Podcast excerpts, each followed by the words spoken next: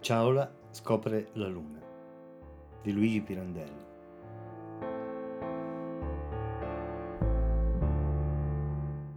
I picconieri quella sera volevano smettere di lavorare senza aver finito di estrarre le tante casse di zolfo che bisognavano il giorno appresso a caricar la calcara. Cacciagallina, il soprastante, s'affierò con Tressi con la rivoltella in pugno davanti alla buca della cace per impedire che ne uscissero corpo di sangue di indietro tutti, eh? Giù tutti di nuovo alle cave a buttar sangue fino all'alba o faccio fuoco. E boom! fece uno dal fondo della buca. Boom, boom, boom! Echeggiarono parecchi altri e con risa e bestemmie ed urli di scherno fecero impeto e chi dando una gomitata, chi una spallata, passarono tutti, meno uno. Chi? Si scarda. Si sa quel povero cieco d'un occhio sul quale Cacciagallina poteva fare bene il gradasso. Gesù che spavento! Gli si scagliò addosso che neanche un leone. Lo agguantò per il petto e quasi avesse in pugno anche gli altri gli urlò in faccia scrollandolo furiosamente. Indietro tutti, vi dico, canaglia! Giù tutti alle cave o faccio un macello! Giscarda si lasciò scrollare pacificamente. Doveva pur prendersi uno sfogo quel povero galantuomo, ed era naturale se lo prendesse su di lui che, vecchio com'era, poteva offrirglielo senza ribellarsi. Del resto, aveva anche lui a sua volta sotto di sé qualcuno più debole sul quale rifarsi più tardi. Ciaula, il suo Caruso.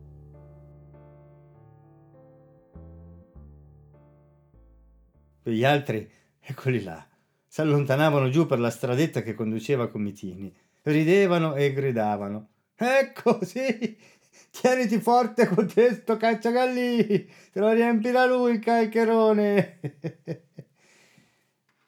Gioventù, sospirò con uno squallido sorriso d'indulgenza a Siscarda, a cacciagallina.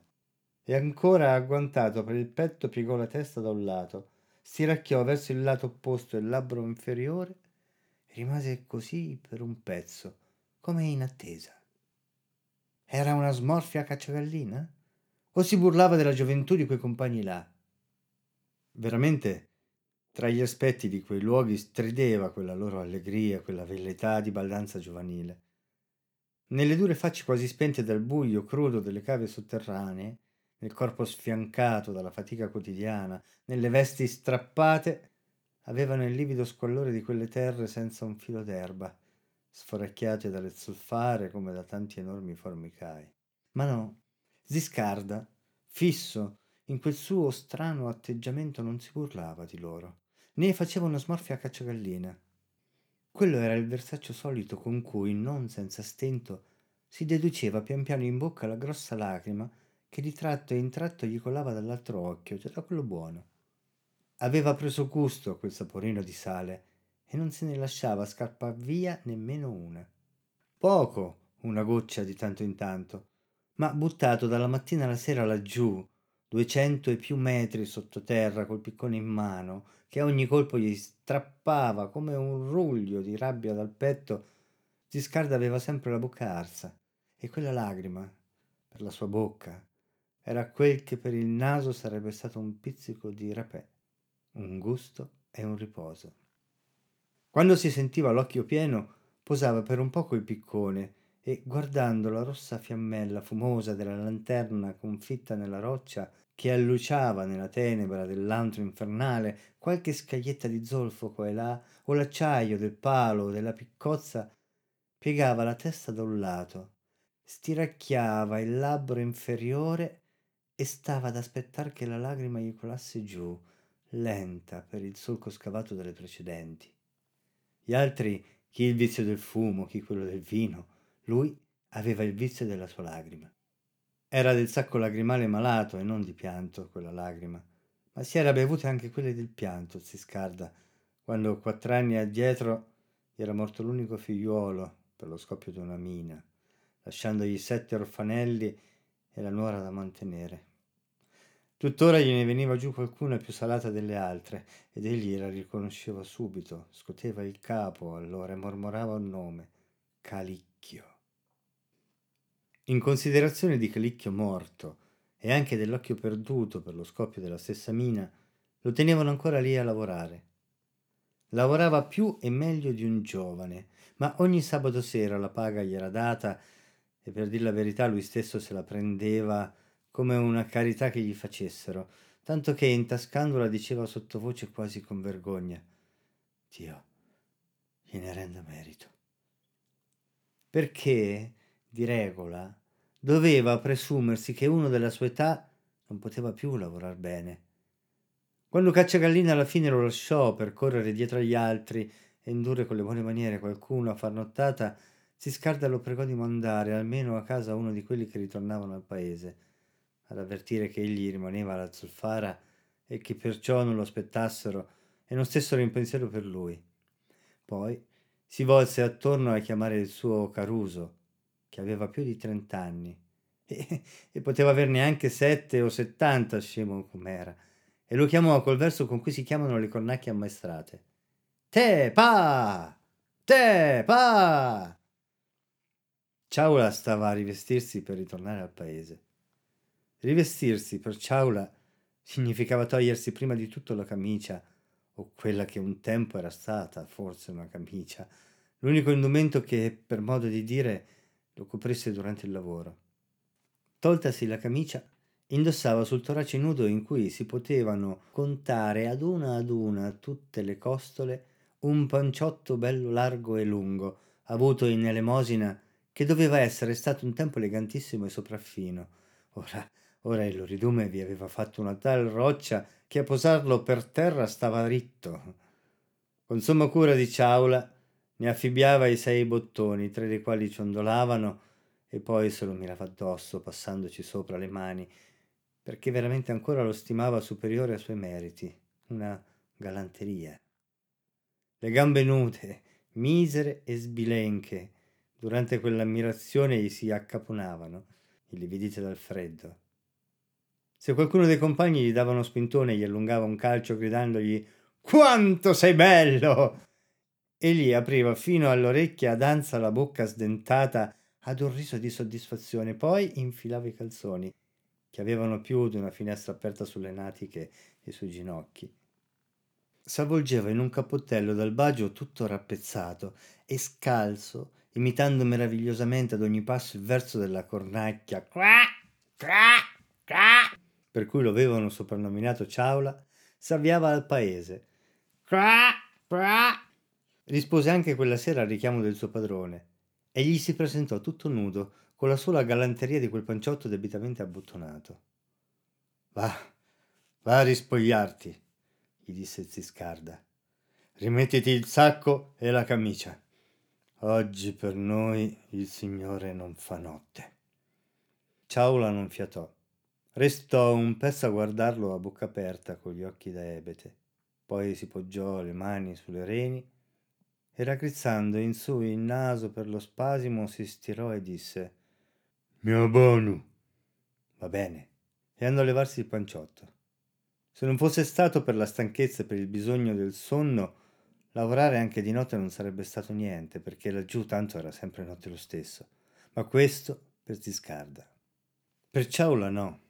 Ciaula, con la lumierina ad olio nella rimboccatura del sacco sulla fronte e schiacciata la nuca sotto il carico, andava su e giù per la lubrica scala sotterranea, erta a scalini rotti, e su, su, affievolendo a mano a mano col fiato mozzo, quel suo crocchiare ad ogni scalino, quasi un gemito strozzato, rivedeva ad ogni salita la luce del sole.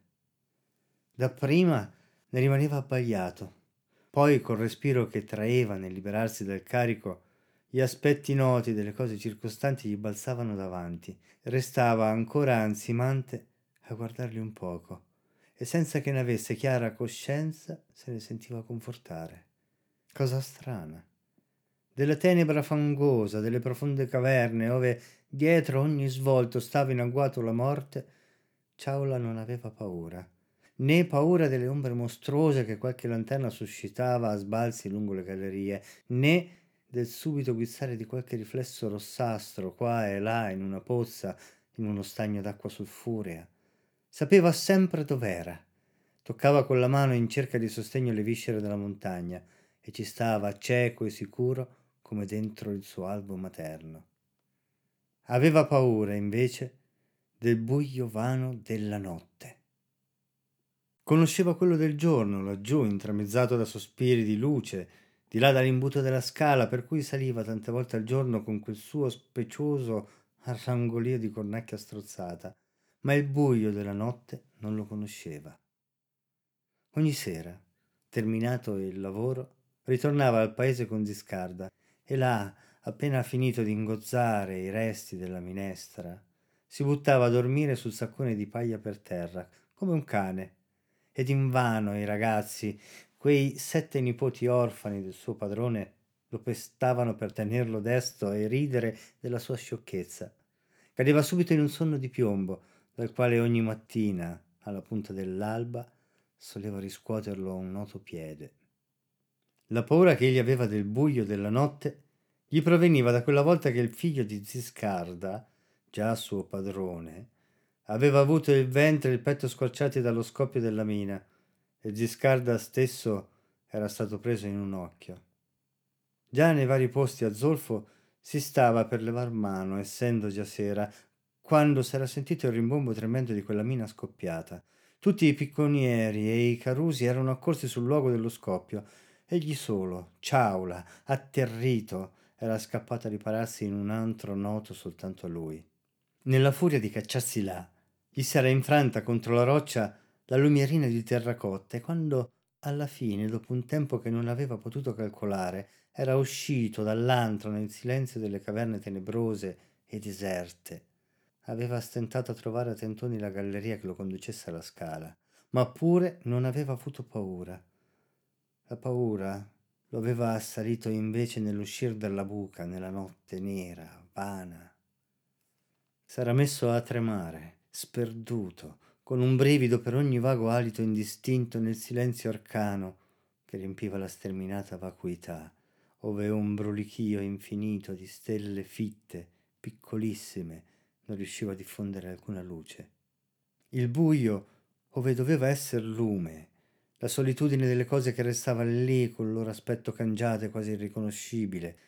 Quando più nessuno le vedeva, gli avevano messo in tale subbuglio l'anima smarrita che Ciaula s'era all'improvviso lanciato in una corsa pazza come se qualcuno l'avesse inseguito. Ora, ritornato giù nella buca con Ziscarda, mentre stava ad aspettare che il carico fosse pronto, egli sentiva mano a mano crescersi lo sgomento per quel buio che avrebbe trovato sbucando dalla zolfara.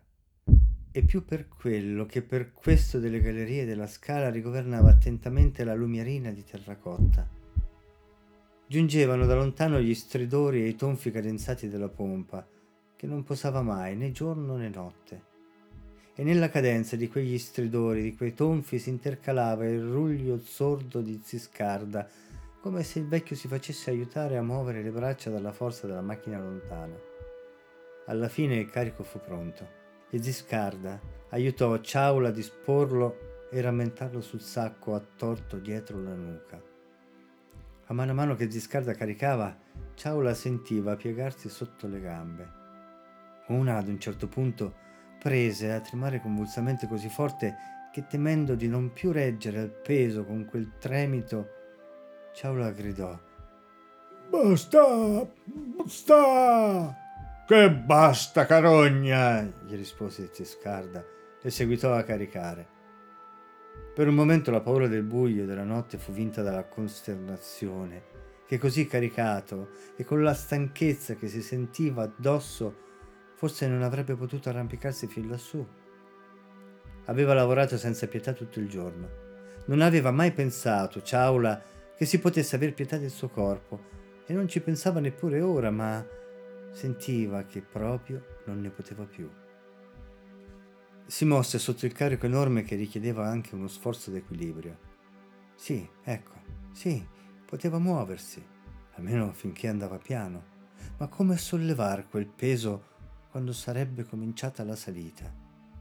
Per fortuna quando la salita cominciò, Ciaula fu ripreso dalla paura del buio della notte a cui tra poco si sarebbe affacciato.